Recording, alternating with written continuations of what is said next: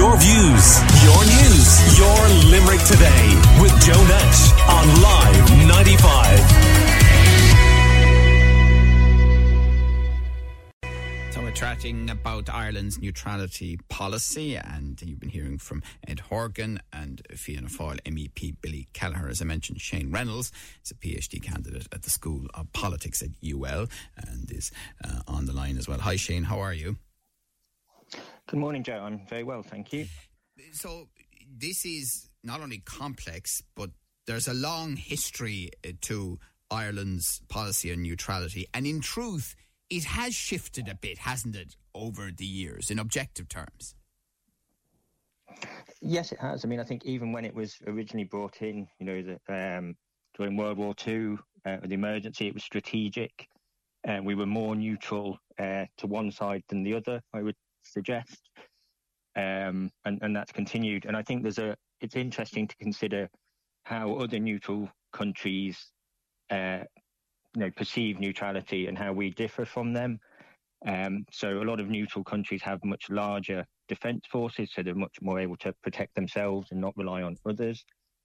And on the other side, um, you know, they don't allow um, sort of any foreign military on on their territory. Obviously, we've you know the history of, of the use of Shannon Airport, particularly by the U.S. military, uh, and all the controversy around that. So we we, we differ mm. in our definition of neutrality from from other countries. And I suppose a lot of people in Ireland assume that the worst it'll ever get is the kind of spat we had with the Russian ambassador in recent months, where we gave out to him, he gave out to us, and we all moved on. Uh, yes, but obviously, um, you know, we are strategically important. Um, I think when we look at our security, we have to think beyond just kind of the military and think about, you know, our, our energy security, our data security. You know, we have got cables going through Irish waters um, that are, are, strategically important to Europe and the US, connecting them both. Uh, that obviously uh, Russian subs seem to have taken interest in. So, so you know, I think we did need to kind of have a, a national conversation, not just about neutrality, but our own defence and security and what that means Right. Uh, in the 20, well, you know, in the modern world. Yeah, I mean, Billy Kelleher, for example, one of the things we've talked about a bit on this show is the potential of the Shannon estuary, wind and wave technology, and a lot of claims around the ability to not only supply electricity to Ireland, but supply a significant amount of the EU's annual needs. Would that infrastructure become a target for bad actors? In the world if it had that level of strategic importance? Well, yes. I mean, there is a, a, major concern in the European Union about the issue of critical infrastructure. Now, critical infrastructure in terms of security isn't always about, you know, military installations. It's about uh, cyber uh, cables. It's about um, energy. So that is an issue of major concern. There was a report done last year about the whole issue of uh, subsea cables and it showed the vulnerability of Europe and the United States in, in terms of, of, of, global trade, financial services, the flow of data to and fro, uh, and certainly Ireland's uh, position. Uh, from a ge- geographical point of view, is very strategic. And Ireland will not have the capabilities of mining all those subsea cables. So there is talks in Europe about how they can better cooperate. Now, I mean, there's no point in us pretending we do not have the capacity uh, in terms of military terms to defend our entire, uh, you know, sea area or, airspace. But we should certainly know what's happening there we should certainly have the capabilities of at least monitoring it uh, and, and knowing who's watching and who's in and who's out of our airspace and on our water. And that can only be done by the cooperation of other EU states. Uh, we're not talking about changing neutrality to join NATO. I mean, the simplistic binary choice has been put forward by some people that if you change your uh, your position in terms of neutrality, that you're automatically you're signing up to NATO. But it would allow us to cooperate with other actors to ensure that we can protect ourselves. And at the moment, we simply can't, and there's no point in pretending. And Ed can talk all he likes about our, uh, Ireland's position, uh, you know, in terms of it being a neutral country and it being very well respected it, it is very well respected, but that doesn't mean that some people would not like to undermine uh, cables that are strategically important to Europe, to America, and to Ireland. And we only saw recently the attack on the HSE. That was a cyber attack from Russia. Now, the only way we can defend ourselves against those potential attacks is by cooperating with other member states, particularly European member states. Yeah, And which which we do in that area anyway. Yes, some of those member states are NATO members. Yeah, but, that- but but isn't there an argument that you know that's okay then? You know they, they are what they are, we are what we are, but that doesn't stop us on things like cybercrime or cyber attacks Well, cooperating. well, We do it already. Yeah, but sometimes you see, Joe, they will not always sh- share information with countries if there isn't at least some understanding of the importance of that information in the first place. And I mean, just that's just the Oh, point. I'm okay. So Well, I want to- I want to give Ed a chance to- to only one, the respond to those- those important. And finally, points. can I just say that, like, the UN, uh, Russia doesn't veto Irish troops uh, going on UN missions. What it does in the first place, it vetoes the actual mission itself. So it denies the UN the capacity to go in on a mission itself. Right. And that is the issue, not um, uh, stopping Irish Okay. troops abroad. It's Oh. stopping UN from doing its job. Oh, okay, okay. We, we'll take another short break because I want to give Ed a chance just to respond to what you've been saying, Billy. Text Limerick today now on 086 123 95 95. Afternoons with JP. We kick off at 12 today, and it's the final week of Live 95's Summer 3K giveaway. Make sure you have that Live 95 app downloaded to play along for a great chance to win cash. Later at 3, we've got all those Live 95 anthems for you, and we'll give you a chance on Live 95 Instagram to vote for the anthem that kicks us off. Afternoons with JP.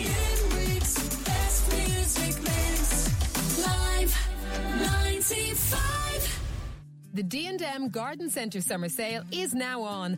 Don't miss huge discounts of up to 70% off on all flowers, trees, indoor plants, giftware and more. Sale running until Tuesday, July 4th. See dndmgardencentre.ie today.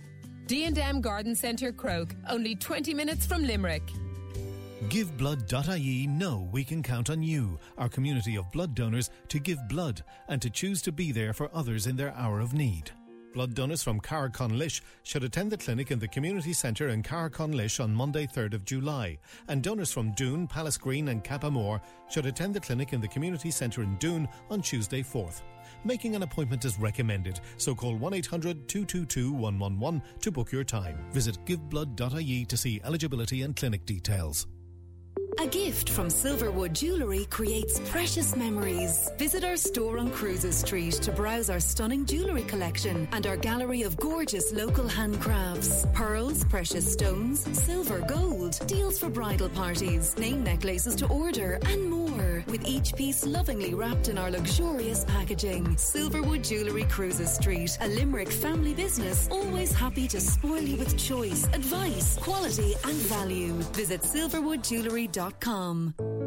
Don't put your boiler service on the back burner. This summer, Bord Gáis Energy is offering new and existing customers 20% off. It's never been easier to keep your home running efficiently. Simply book your boiler service online with our trusted and qualified engineers to get 20% off at bordgaisenergy.ie. Bord Gáis Energy.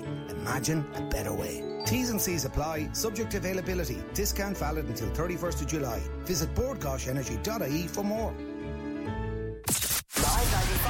Live 95's Pride Vibes. Introducing Pride Vibes, a 24 hour online radio station and new voice for social action. As we celebrate Pride 2023, Pride Vibes is here to shine a light on Irish life and start conversations around the issues that matter. Plus, we'll have the biggest hits as we count down to the parade's returning in all their glory across Ireland. Listen live on the Live 95 website or app and join the community's biggest stars at pridevibes.ie. Pride Vibes, proudly supported by McDonald's. Wishing everyone a happy Pride. The Job Line on Live 95. A part-time plumber is required in the Limerick City area. Applicants should have a good knowledge of residential dwellings, and we're told that a craft cert would warrant an attractive package to a suitable applicant. A Limerick-based charity is looking to recruit a gender and orientation worker who will be responsible for providing support services across the Midwest region. A HVAC installation and servicing company is seeking an office administrator. They'd like to speak to someone with proven experience as an office administrator or in a similar administrative role. Knowledge of basic accounting principles and experience with bookkeeping tasks is desirable. And finally, for now, there's a number of job opportunities available for a sustainable package company, including warehouse manager, production operators, electrician, toolmaker, maintenance technician, and polymer apprentice. Remember, you can check out the Live 95 job line for full information on any of these jobs, or if you're an employer, submit your own at live95.ie. The Job Line on Live 95. Your views, your news, your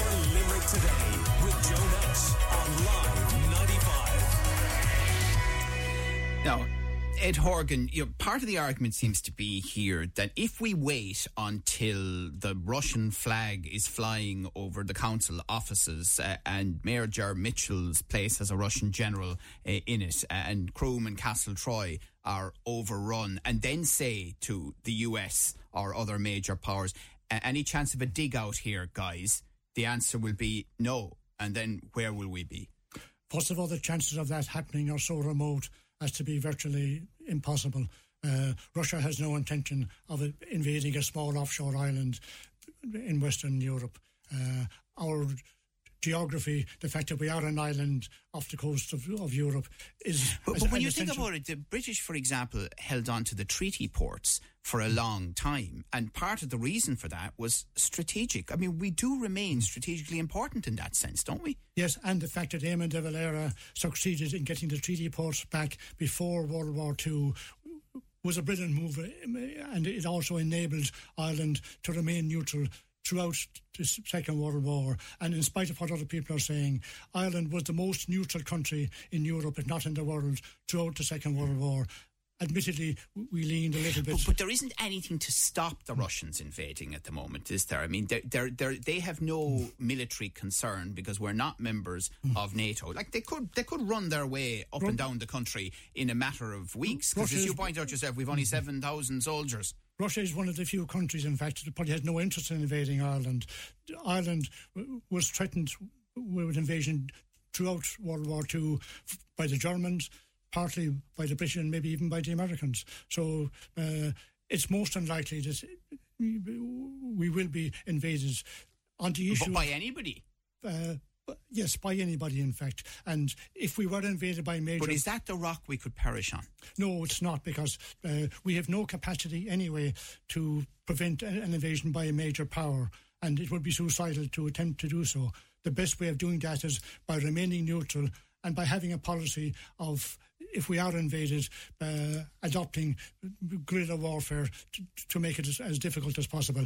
On the issue of um, the cyber attacks in particular. The cyber attacks are primarily, if not exclusively, criminal. The same way as in Ireland, we have criminals involved in the drug business. But with allegations that state backed in some instances, though, isn't there? I don't believe that Russia is uh, was involved. Russian criminals may well have been. In the same way that Irish criminals But are. the argument is that the Russian authorities uh, facilitate the presence and continuation of these bad actors on Russian territory. only in the same way that you you could accuse Ireland of facilitating the drug barons, uh, and clearly the Irish government would never do so. I, I don't believe there's any significant evidence to tie in Russia. Also, with the cables off our shore, the defence of those cables um, has nothing to do with neutrality. There's no reason at all, in fact, for a neutral state to cooperate. So, so, for example, would you like to see a better prepared and bigger defence force here w- within neutrality? Absolutely, and uh, it's essential. In fact, we don't need a huge army, but definitely seven and a half thousand is ridiculously small. And the way we treat our soldiers, in particular, we are losing soldiers at the moment because, uh, for several reasons, dreadful conditions, dreadful pay, being overworked, um, and there is now also a clause which is causing people to leave the army. In 2006, the Defence Act was changed. Irish soldiers can now be sent overseas whether they like it or not. And people are worried that they might be sent to Ukraine and elsewhere.